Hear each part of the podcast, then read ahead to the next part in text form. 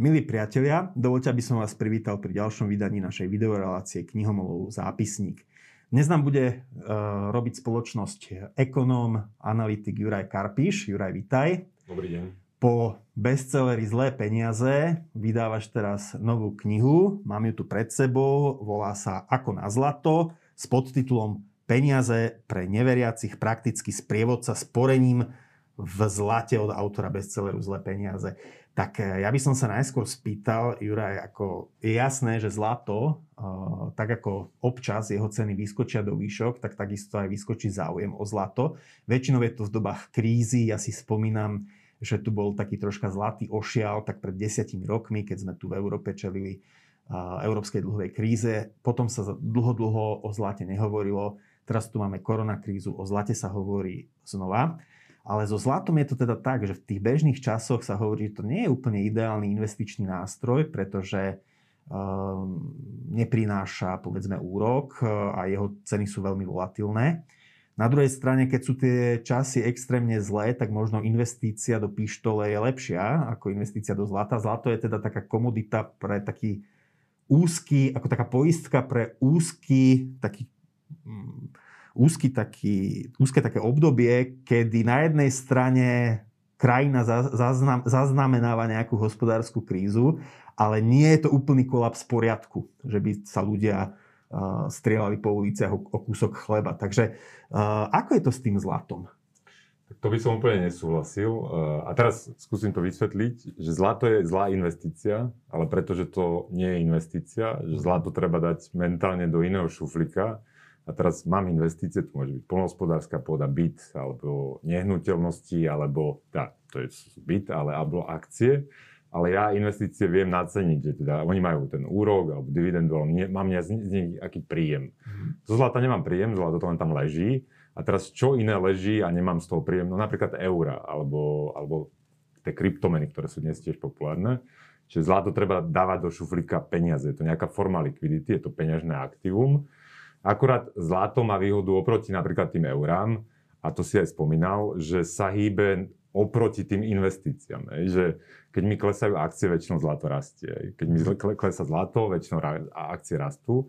Lebo zlato je na jednej strane poistka voči tým zlým scenárom, a teraz nielen ekonomickým, Ináč neviem, či si uvedomuješ, ale my sme zažili už tri krízy. Akože za nás relatívne krátky život za krízy. Akože spas, splasla bublina v technologických akciách. 2001 dotkom Finančná kríza a teraz žijeme také niečo, čo sa podobí na, na krízu. No a v týchto scenároch to zlato funguje a zase vy, vyvažuje tie straty zo zvyšku portfólia. Mm-hmm. No a druhá tá funkcia je, že zlato, vďaka tomu, že je to nejaká forma peňazí, ktorá sa ale nedá vyrábať. Alchymisti sa o to snažili staročia, ale nepodarilo sa im to. Zlato nemá svojho centrálneho bankára, ktorý by robil tamto 2% infláciu. Uh, tak zlato má takú uh, dobrú vlastnosť, že naprieč dekádami vie preniesť kúpnu silu. Hej.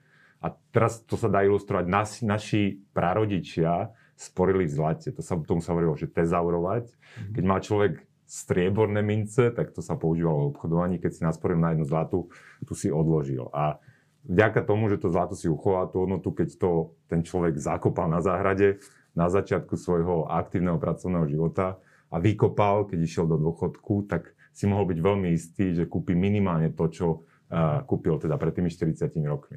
To samozrejme neodporúčam robiť s eurami alebo s dolármi, lebo ich stratíte väčšinu tej, kúpnej sily vďaka tomu, čo robia tie centrálne banky. Ja samozrejme tu zopakujem upozornenie, ktoré je, na, ktoré je spomenuté aj v úvode ja, tvojej knihy, že toto nie sú investičné rady, že my neradíme teraz ako divákom, že in, nakupujte ja, zlato alebo a podobne. ja som strašne rád, že tá kniha vyšla teraz. Ja som si myslel, že už bude neskoro, ale uh-huh. práve teraz tá zla, cena zlata koriguje a teraz akože nejde, nie je okolo to ten hype ako napríklad okolo tých kryptomien.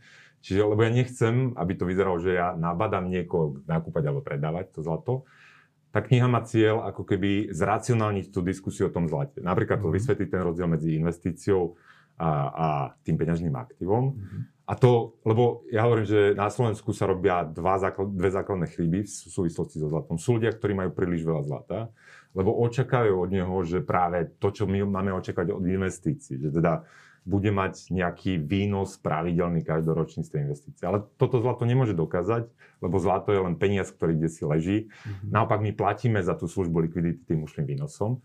No a ten druhý, dru, druhý typ chyb je, že a to sú väčšinou ľudia, čo majú radi akcie alebo nehnuteľnosti, že nemajú žiadne zlato. A to hovorím, že im potom chýba jeden druh poistenia. Je, že keď príde naozaj ten horší scenár. A teraz to, že ja vlastním tú poistku, neznamená, že chcem, aby prišiel ten zlý scenár, tak ako pri úrazovom poistení. Ja si kúpim úrazové poistenie a ja dúfam, že na ňom nezarobím. Hej. Rovnako ja dúfam, že nezarobím na tom zlate, že nepríde ten zlý scenár. Mm-hmm. Ale ak príde, tak akože tá poistka mi vykrie časť strát zo zvýšku toho mojho portfólia. No, ty si ten načrtol teda tú otázku timingu, načasovania, jednak teda ako tá kniha vyšla, načas, jednak načasovania kúpy zlata. Teraz ten, to, ako funguje investičný sentiment, to všetci vieme. Keď hodnota aktív klesá, tak ľudia majú psychologicky potrebu predávať, lebo sa boja, že ich investícia stráti hodnotu, hoci práve vtedy by mali nakupovať, lebo vtedy sú aktíva lacné. A keď zase sú aktíva vysoko, tak zase majú tendenciu nakupovať a ešte viacej nafúkovať tú bublinu, hoci vtedy by mali,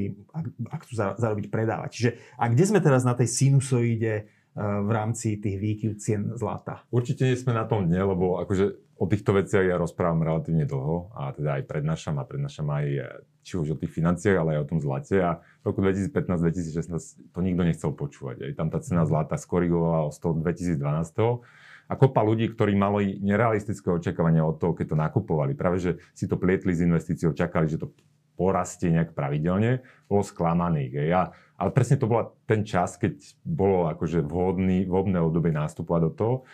Teraz to zlato, a to je, to je zaujímavé, že to zlato začalo, začalo cítiť problémy nie v pandémii, ale už niekde v roku 2018. Že na zlate bolo vidno, že buď sa blíži ku koncu ten finančný cyklus alebo sa blíže nejaké ekonomické problémy.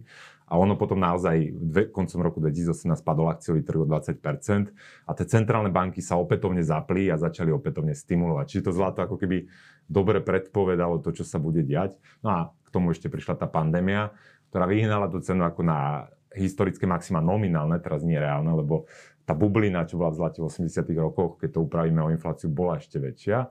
No ale nominálne maxima dosiahlo to zlato, ale tedy teraz trošku kleslo, lebo vidíme, čo sa deje na akciových trhoch, ako Tesla rastie, kryptomeny rastú, rôzne podivné akcie, memečko, tzv. memečkové akcie rastú. Čiže je tam kopu rizika, kopu špekulácií. Ľudia majú peniaze napriek tomu, že teda tá ekonomika sa zastavila na ten pol rok alebo koľko trvali tie lockdowny. Ja teraz ťa konfrontujem s takou výčitkou, ktorá sa garantujem, že pod týmto videom e, objavím. A to je, že Juraj Karpíš e, hovorí teda 10 rokov je možno prorok akéhosi dúmu, hej, prorok e, apokalipsy na finančných trhoch. Ale fakt je, že napríklad napriek tomu, že banky pumpujú teda likviditu do ekonomiky, vyrábajú peniaze z ničoho, tak eh, v spotrebných statkoch infláciu eh, nevidíme. Čo na toto hovoríš? No, že tí ľudia si nežijú na Slovensku, lebo minulý rok sme mali infláciu 3%, čo je 1%. No hej, ale ne, nezažívame nehovorím teraz o hyperinflácii typu Zimbabwe, ale nezažívame ani cválajúcu infláciu, kedy by sa nám ceny, kedy by nám ceny narastali o desiatky percent, ako sme boli zvyknutí v 90. rokoch, alebo ako sú doteraz zvyknutí v niektorých latinskoamerických no, krajinách. Ja, ja mám rád námietky, ale konkrétne a na moje konkrétne výroky a ja som nikdy nepredpovedal hyperinfláciu. Ja som predpovedal stredno až dlhodobom horizonte vyššiu infláciu uh-huh. a mne tá predpoveď stále príde ako relevantná.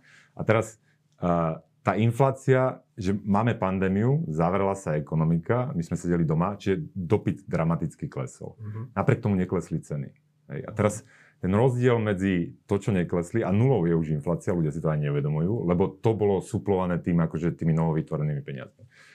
Napriek tomu si myslím, že akože to čakanie na inflačného godota, keby som to tak nazval, že bude úspešné, že ako to je, Tentokrát tá kríza je o niečo iná, lebo došla aj k deštrukcii časti ponuky. To znamená, že nielen sme vytlačili nové peniaze, ale časť ponuky bola zničená a keď zároveň dôjde k otvoreniu tým ekono- tých ekonomík, keď naozaj zafungujú tie vakcíny, keď Amerika pre, pre, preočkuje celú populáciu, tak ja si dokonca myslím, že nie, že nebudeme sa baviť o kríze, budeme sa baviť o nejakej, nejakom búme, o nejako, akože divokých 20 rokoch mm-hmm. a to je veľmi akože dobré prostredie pre infláciu. Ale Opäť, no, ale ja, ja, ja vravím... je tam ten rozmer, že vlastne existuje teda ten argument, myslím, že aj u teba zaznieva v tej knihe, a to je, že vlastne tá inflácia sa prejavuje v náraste cien špekulatívnom naraste cien akcií a investičných statkov. To je, samozrejme, inflácia neexistuje. Že inflácia je umelý konštrukt, ktorý vy si vytvoríte na základe toho, čo sledujete. A teraz tie centrálne banky sa posunuli od, to sa volá rovnica výmeny pôvodná Fischerová a išli na takú keynesianskú verziu, že vynechali z toho e, sledovania cien celú ekonomiku a zobrali len HDP. A teraz ja viem, že ľudia si to pletú, že HDP a ekonomika, ale nie, nie, že HDP je malinká časť vyprodukovanej akože hodnoty, ale za tým sú fabriky, to, je, to sú tie aktíva, akože nehnuteľnosti, akcie, dlhopisy, transakcie, kedy si Fisher mal v tej rovnici všetky transakcie v ekonomike, čiže sledoval aj ceny nehnuteľnosti, ceny akcií a všetko ostatné. Tá moderná verzia je od toto očistená a, a dívajú sa iba na tú spotrebiteľskú, na tie spotrebné koše. A to je podľa mňa, a mám to rozpísané v zlých peniazoch, to je podľa mňa chyba, lebo potom im uteká tá, infla, tá skutočná inflácia.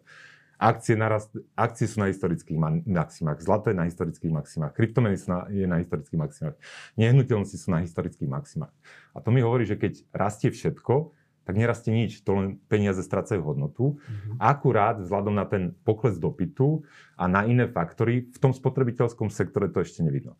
A ináč to je tragédia, lebo všetci tí, ktorí vlastnia tie aktíva, sú strašne bohatí, že oni zbohatli na tej pandémii ale tí, ktorým potom na konci začnú rásť ceny v obchodoch, tým to zoberie ako veľkú časť reálneho príjmu. Čiže to je to prerozdelenie, ktoré vyvolajú tie centrálne banky, sa, sa udeje. Ale opäť, ja nepredpovedám, že moje základné pravidlo je, že, že nikto nevie predpovedať. Ej? A že lepšie ako presne predpovedať je čo najlepšie prežiť. Ej? Že nie je dôležitá tá predpoveď. Ja neviem, kedy sa to stane, či budúci rok alebo kedy. Ja len vidím tie rizika, že teraz ako vytvorili sme nových 20-30% peňazí, zanikla časť produkcie, otvorí sa ekonomika a tie úspory, ktoré čakajú, je, že to je opatrné, uh, je to odhadované, že v starých členských krajinách je to niekde okolo 4 až 5 HDP. Na Slovensku ináč bolo zaujímavé, že my sme tú spotrebu nejak neobmedzili, že tu to nevidno až tak ten raz úspor, ale v tých vyspelých, vyspelých e, starých členských krajinách to vidno a bude zaujímavé sledovať a to už všetci sa presvedčia o tom, čo sa stane v lete. Ak, ak naozaj zafunguje tá vakcína, nepríde ďalšia mutácia, otvoria to, že či tie ceny na to zareagujú alebo nie. Tak poďme teda k tej otázke, že čo môže robiť e, ten jednotlivý divák, ktorý môže byť teda sporiteľ, môže byť investor. Čiže vychádzajme z toho, že teda zlato nie je nejaká veľká investícia, už vôbec nie nejaký špekulatívny statok, ktorý treba predávať a nakupovať podľa jeho momentálnych výkyvov, ale teda vychádzame z toho, že povedzme zlato je naozaj taká poistka na zlé časy. A v takom prípade teda aj iní rôzni takí autori kníh o investovaní hovoria, že povedzme 10-15% treba mať optimálne portfóli- svojho investičného portfólia treba mať tak v zlate? Ja ľuďom neodporúčam to obchodovanie, čo si spomínal samozrejme a nerobím to ani ja. Podľa mňa málo kto to vie časovať. Skôr by som si myslel, že skôr nikto. Čiže pre normálnych ľudí je naozaj, že sa zamyslieť, čo čakám od toho zlata. A mhm. teraz to percento konkrétne závisí samozrejme od iných. Ja ti nemôžem povedať, že je 15. Ono to mhm. závisí, že kto si, aký máš vek, mm. aký máš iný majetok, a Príjem, jaký, ma, jaký máš ciele, vieš, mm. akože ty, že keď ja viem, že keď napríklad podnikám, tak viem, že v mojom normálnom živote mám relatívne vysoké riziko a preto v mojom majetku, v tom portfóliu chcem mať trošku nižšie riziko. Je. Čiže tam mhm. idem konzervatívnejšie, môžem mať napríklad viac toho zlata, viac akože peňažnej rezervy, nejakých dlhopisov. Naopak, keď som zamestnanec v štátnej firme alebo som uh, zamestnanec Európskej únie a viem, že uh, bude mať až po dôchodok úplne jasnú príjmovú krivku, tak naopak ja chcem trošku toho podnikateľského rizika a do toho portfólia si dám viac tých investícií, že dám si tam viac tých akcií alebo niečo a môže mať menej zlata, lebo e, Európska únia sa o mňa postará lepšie ako to moje zlato v portfóliu. Čiže vlastne hovoríš, že každý investor je odlišný, je individuálny Ale a tým pádom... Ja tam prechádzam, viac menej, je tam, akože presne tam kapitola, že koľko má toho zlata a ja tam mm-hmm. prechádzam akože týmito faktormi a je to od 5% a teraz to, to vrchná hranica sa uvádza 25%. Hej. Akože, keď mám veľa akcií a potrebujem ako vyvažovať ich volatilitu, to znamená ich pohyb cien, tak keď dám do toho portfólia 25% zlata, a to je paradoxné, to si mnoho akože finančných profesionálov neuvedomuje, tak ja si kúpim, že, že predám riziko, strašne veľa rizika z toho portfólia za malinku stratu výnosu. Aj, že ten, to výsledné, keď si to backtestujete do roku 1970, tak to portfólio má o niečo menší výnos, ale o mnoho menej rizika. Lebo nie je dôležitý len výnos, ale vážený rizikom a toto je ako pri tých 25% sa to ukázalo ako dobrý obchod. Opäť, To neznamená, že ja odporúčam ľuďom mať 25% zlate. Ja odporúčam ľuďom zamyslieť sa, že na čo to zlato budú používať a podľa toho sa rozhodnú. Ja si veľmi dobre pamätám, že pred desiatimi rokmi, keď e, prišla finančná kríza, hneď nadvezujúc na to dlhová kríza v krajinách eurozóny, tak aj slovenské banky zareagovali a ponúkli svojim klientom možnosť investovať do zlata, ale prostredníctvom e, tých ETF-iek, teda oprav ak to zle nazvem, e, cenných papierov, ktoré sú v skutočnosti len kryté zlatom. Ale voči tým aj vtedy sa o tom diskutovalo a zaznievala taká kritika, že keby všetci majiteľia tých e, zlatom krytých cenných papierov chceli ich zámenu za skutočné zlato, tak na svete by že vraj nebolo dosť zlata. Neviem, či je to pravda. E, v akej forme teda investovať do zlata? máme používať teda zlatom kryté cenné papiere, alebo nejaké vzácné mince historické, alebo také tie generické mince, ako sú viedenský filharmonik, alebo Krugerrand a tak ďalej, alebo kupovať zlaté tehličky. Mm-hmm. V akej forme do zlata investovať? Toto tam rozoberám tiež asi v tretine knihy, že ti to celé neporozprávam, ale, ale v skratke, keď už sa rozhodnem, že koľko chcem, tak mhm. akože to je nejaký, nejaký objem. A teraz keď je toho viac, tak samozrejme to treba rozdeliť do rôznejších nástrojov. Je, že mm-hmm. podľa mňa vždy to jadro tej expozície by malo byť expozície. To, čo držíte, by malo byť v tom fyzickom zlate. Mm-hmm. Optimálne, ktoré kúpite anonymne. Ja viem, že to znie ako konšpiračne, ale keď ako keby nemáte elektronickou platbou zaplatené za to zlato, tak není oficiálny záznam, že je vaše. A v tých zlých ekonomických a politických scenároch, v ktorých chcem, aby fungovala tá poistka, potom môžete byť akože bezpečnejší v tom, že teda ťažšie sa vám to bude zhabávať a ťažšie sa to bude zdaňovať. Čiže to je jadro tej expozície. No a nad tým jadrom potom môžu byť ďalšie, môžu to byť produkty, že si napríklad v profesionálnej úschove, kde si nechám, ako keby niekomu platím, ja neviem čo, pol percenta ročne za to, že mi to drží. Alebo potom, keď si to chcem dať ako k tým akciám, ako vyváženie toho rizika, čo som sa bavil, že v portfóliu tá funkcia, tak tam je vlastne lepšie ETF, čo si spomínal. Ono to je tak, že tá spoločnosť nemá podnikateľské riziko, len nákupy zlato, strčí ho kde si do trezora, vydá akcie a ja keď kúpim akcie tej spoločnosti, tak vlastne mám nejaký podiel na nejakom konkrétnom zlate. A teraz výhodu to má takú, že mám to spolu s akciami a viem to okamžite predať, okamžite kúpiť, že akože sú tam nižšie transakčné náklady toho predaja a nákupu, nemusím nikam chodiť s nejakou mincou alebo neviem čím. No a potom sú ešte ďalšie nástroje, ale to je skôr pre sofistikovanejší investor, ako napríklad tie futures. A teraz tú námietku, čo si hovoril, tak to, je, to sú futures. Futures sú Aha. obchody, derivátové Čiže obchody. ETF, ale futures. Áno. Uh-huh. Že to je akože dohoda, že niekedy v budúcnosti za danú dohodnutú cenu od teba kúpim zlato. Uh-huh. A teraz Áno, tá burza, na ktorej sa to organizuje, má nejakú rezervu zlatu na tieto obchody, ale väčšinou tie obchody končia bez toho, že by ja som naozaj od teba vyžadoval uh, mm-hmm. kúpiť to zlato. Väčšinou sa to predá, zavre alebo vyrovná, vyrovná v peniazoch.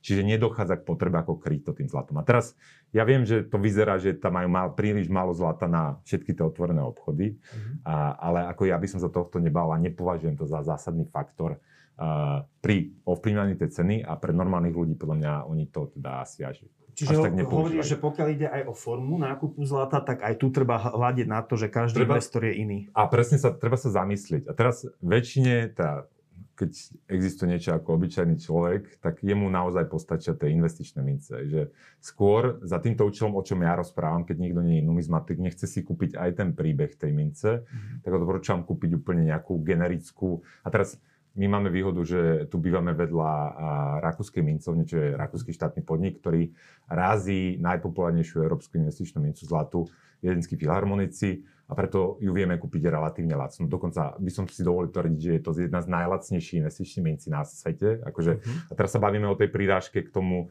k tej cene toho kovu, čo je obsiahnutá uh, v, tom, v tej minci. Potom aká je likvidita, že kto ti odkúpi ten zlatý filharmoniker, keby si Každý chcel? seriózny predajca zlata má aj odkup rovno. A teraz, keď uh-huh. si tam idete kúpiť tú mincu, rovno si môžete vypýtať ceny odkupu a vidíte, porovna- viete porovnať ako ten rozdiel, že koľko de facto je náklad toho vstupu a výstupu z toho zlata.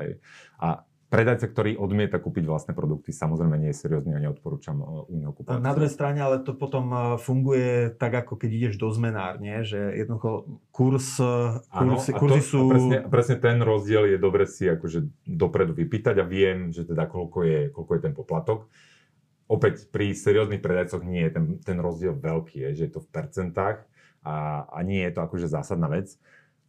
V tej Viedni, hovorím, v, jednej, v jednom obchode si to môžete kúpiť, v druhom rovno predať. Uh-huh. A to isté platí potom aj pre zlaté tehličky? To sú tzv. ingoty, áno, zlaté zliadky a je to podobné.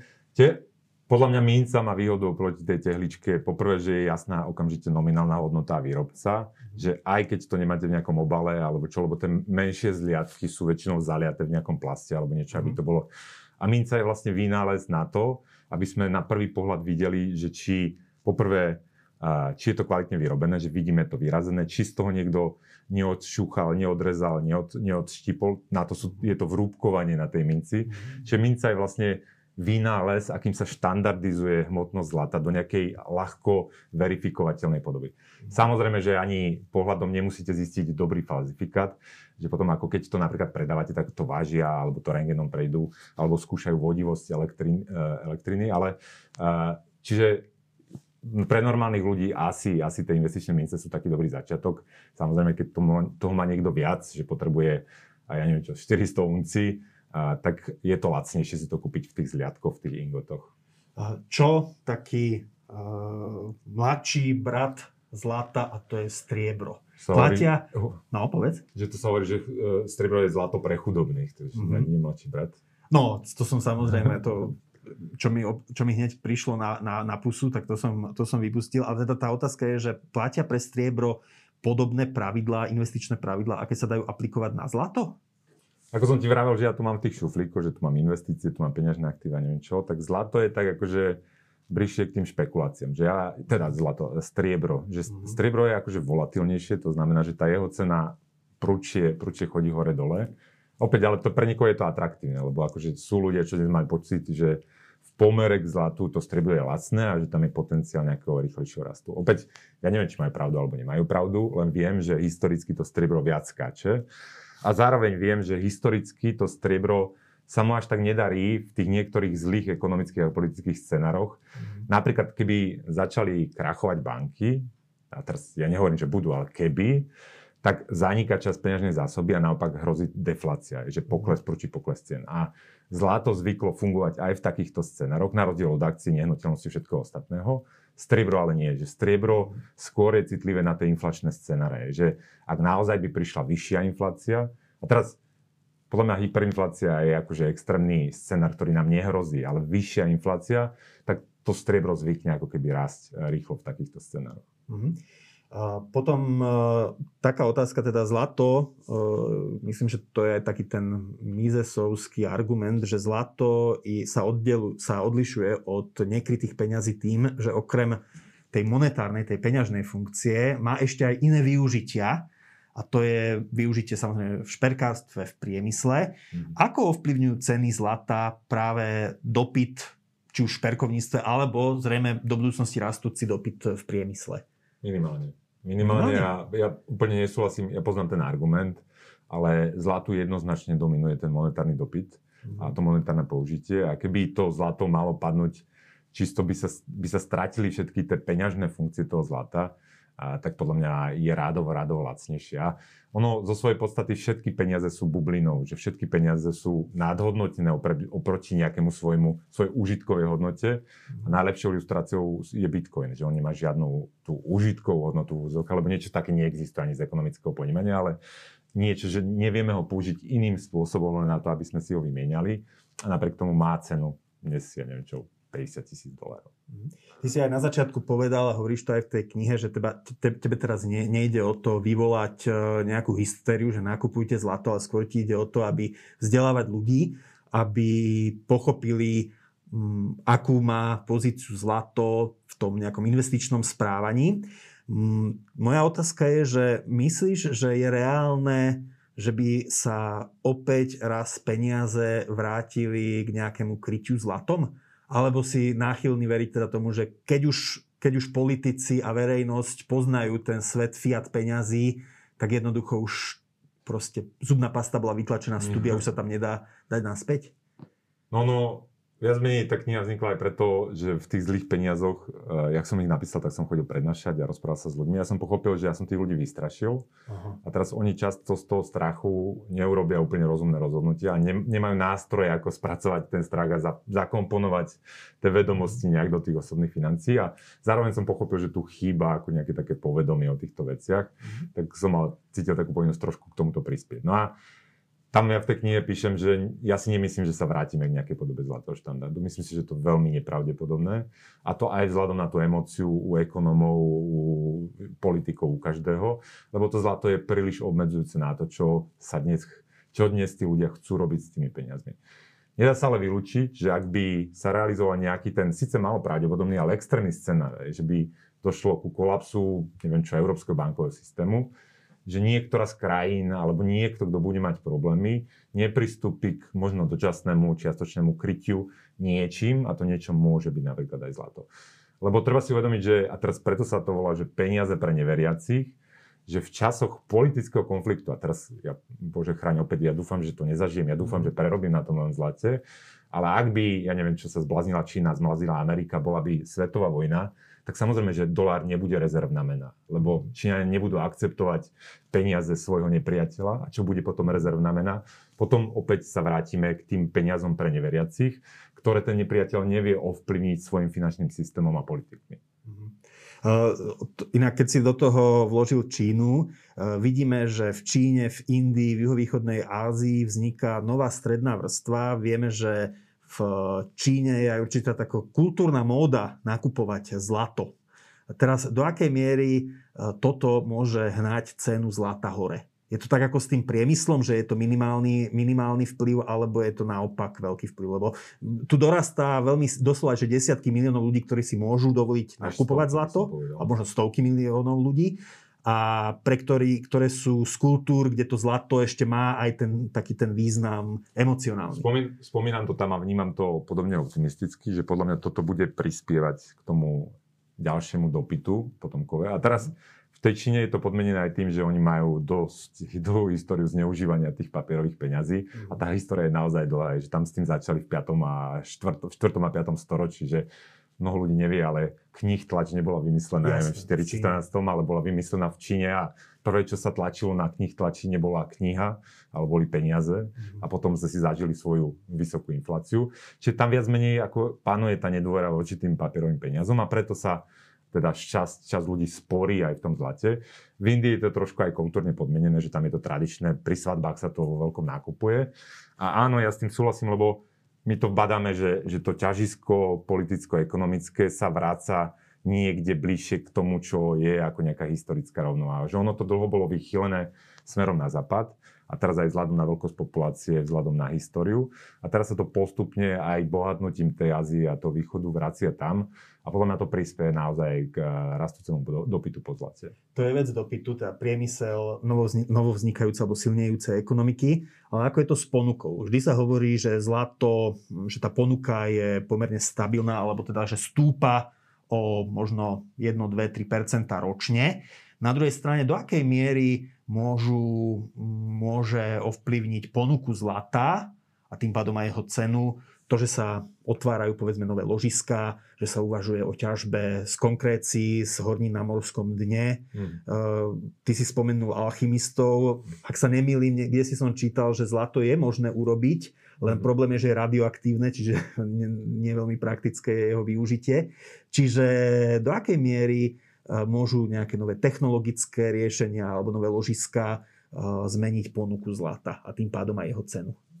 Všetko je možné, samozrejme nič sa nedá vylúčiť. Otázka je pravdepodobnosti. Je, že, že čo je pravdepodobnejšie? Že či ten Fed vytlačí 30% nových dolarov tento rok, alebo či začneme ťažiť zlato na meteoritoch. Takže mm-hmm. vidíme, že teda empiricky dokázal Fed vytlačiť 30% nových dolarov zlato na meteoritoch stále neťažíme, napriek tomu, že sa o tom píše 20 rokov. Takže Jasne. ja ne, neexistuje dokonalé riešenie, preto by ste mali mať viac nástrojov aj v tom portfóliu, ale mám pocit, že zlato, akože tým, že je tu tisícky rokov, že sa o to snaží neustále kopa ľudí a nedarí sa až tak moc, tak ako tá ponuka plus minus my vidíme historicky, presne ako si povedal, že rastie niekde medzi 1 až 2 percentami ročne, čo paradoxne je, akože, teda paradoxne, akože ono to zodpovedá približne demografi, demografickému rastu, čiže akože ono to vychádza niekde menej ako jedna unca zlata na obyvateľa na svete, keď zoberieme všetky tie zásoby. Mm-hmm. A tohto osobne pri zlate sa bojím najmenej, teda, že, že by teda padol sem meteorit, ktorý by bol 10% existujúcich zásob zlata, alebo že by sa zrazu urobil nejaký prielom a dalo by sa to ľahko produkovať. Lebo aj keď príde tá inovácia na začiatku, to bude ťažké. Mm. To znamená, ťažké znamená drahé.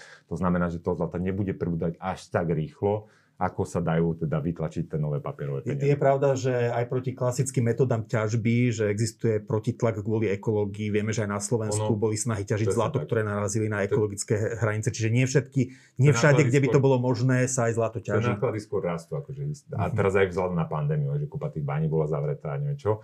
Ale opäť, pri zlate ja by som až tak neriešil tieto veci ako ponuku a dopyt, mm. akože tieto fyzické, lebo zla, cenu zlata určuje, to sa volá, Rothbard to nazval rezervačný dopyt. To znamená, že ani nie je to, že koľko sa vyprodukuje za rok. Mm. A to, to určuje pri rope. Hej. Keď to spotrebujeme priebežne, tak je rozdiel, že či dvakrát viac alebo nie. Ale pri zlate, aj keby sa vyrobilo daný rok dvakrát viac zlata, tak vzhľadom na to, že, že existujúce zásoby sú niekde okolo 70 násobku uh, tej, tej ročnej produkcie, tak to nemá taký dopad. Skôr, čo má dopad, je, čo si ľudia myslia, čo čakajú. Že či čakajú tú infláciu, či sa cítia bezpečne. Keď sa cítia bezpečne, sú ochotní predať niečo z toho svojho zlata, to zlato potom koriguje. Keď cítia nejaké napätie, prichádzajúcu krízu, skôr nákupujú potom zase to zlato dražie. A nesúvisí to až tak s tým, že koľko príde daný rok zlata na trh. Takže Juraj Karpiš, ako na zlato. O, zlato je fascinujúca téma, sú to konzervatívne peniaze, o ktoré by sa dalo rozprávať hodiny. Ja verím, že tá kniha si nájde svojich čitateľov. Ďakujem, že si k nám prišiel dnes, Juraj. Ja ďakujem za pozvanie. A ďakujem aj vám, naši diváci, že ste si nás dnes zapli a niekedy na budúce zase dovidenia pri ďalšom vydaní našej videorelácie Knihomolov zápisník. Dovidenia.